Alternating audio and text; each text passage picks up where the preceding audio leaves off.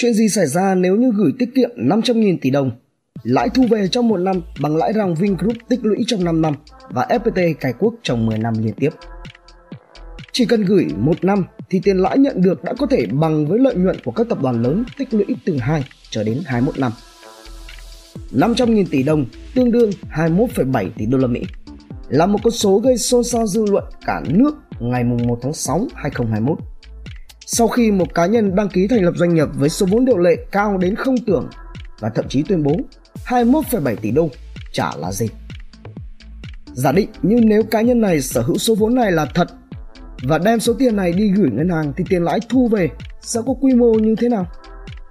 Tại thời điểm tháng 5 2021, lãi suất tiền gửi tiết kiệm kỳ hạn 12 tháng của 11 ngân hàng như SHB, Bản Việt, Vietcombank dao động từ 5,5 cho đến 6,2% trên năm.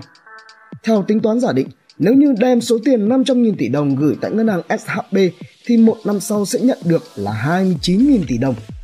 Trong khi đó, nếu như gửi tại Vietcombank, BIDV, Vietinbank thì số tiền lãi cuối kỳ nhận được là khoảng 27.500 tỷ đồng. Như vậy, tính trung bình, mức tiền lãi có thể nhận được rơi vào khoảng 28.736 tỷ đồng. Để làm rõ hơn về quy mô của khoản tiền lãi này thì hãy thử so sánh nó với lợi nhuận của một số tập đoàn doanh nghiệp lớn tại Việt Nam nhé. Theo báo cáo tài chính năm 2020 công bố, thì lợi nhuận sau thuế của Vingroup đạt 4.546 tỷ đồng, Vietcombank là 18.451 tỷ đồng hay Hòa Phát là 13.506 tỷ đồng. Với Vietjet Air thì công ty này chưa công bố báo cáo tài chính 2020 nên chúng ta sẽ tạm dùng số liệu năm 2019 là 3.807 tỷ đồng. Tức là tiền lãi gửi tiết kiệm một năm của con số 500.000 tỷ đồng đã gấp 6 lần lợi nhuận ròng của Vingroup trong năm 2020, gấp 8 lần lãi ròng của Vietjet Air năm 2019 hay là gấp tới 21 lần lợi nhuận ròng của tập đoàn Masan năm 2020.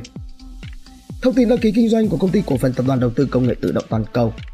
cho biết công ty này làm trong lĩnh vực lập trình Số lãi thu về nếu như có 500.000 tỷ đồng gửi tiết kiệm sẽ gấp 6 lần lãi ròng của FPT trong năm 2020.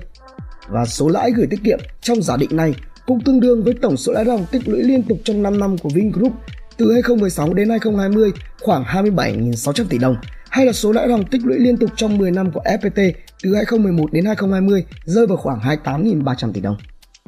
Thảo Nguyên, doanh nghiệp và tiếp thị, Coffee Biz, đầu đáo TV tổng hợp và đưa tin.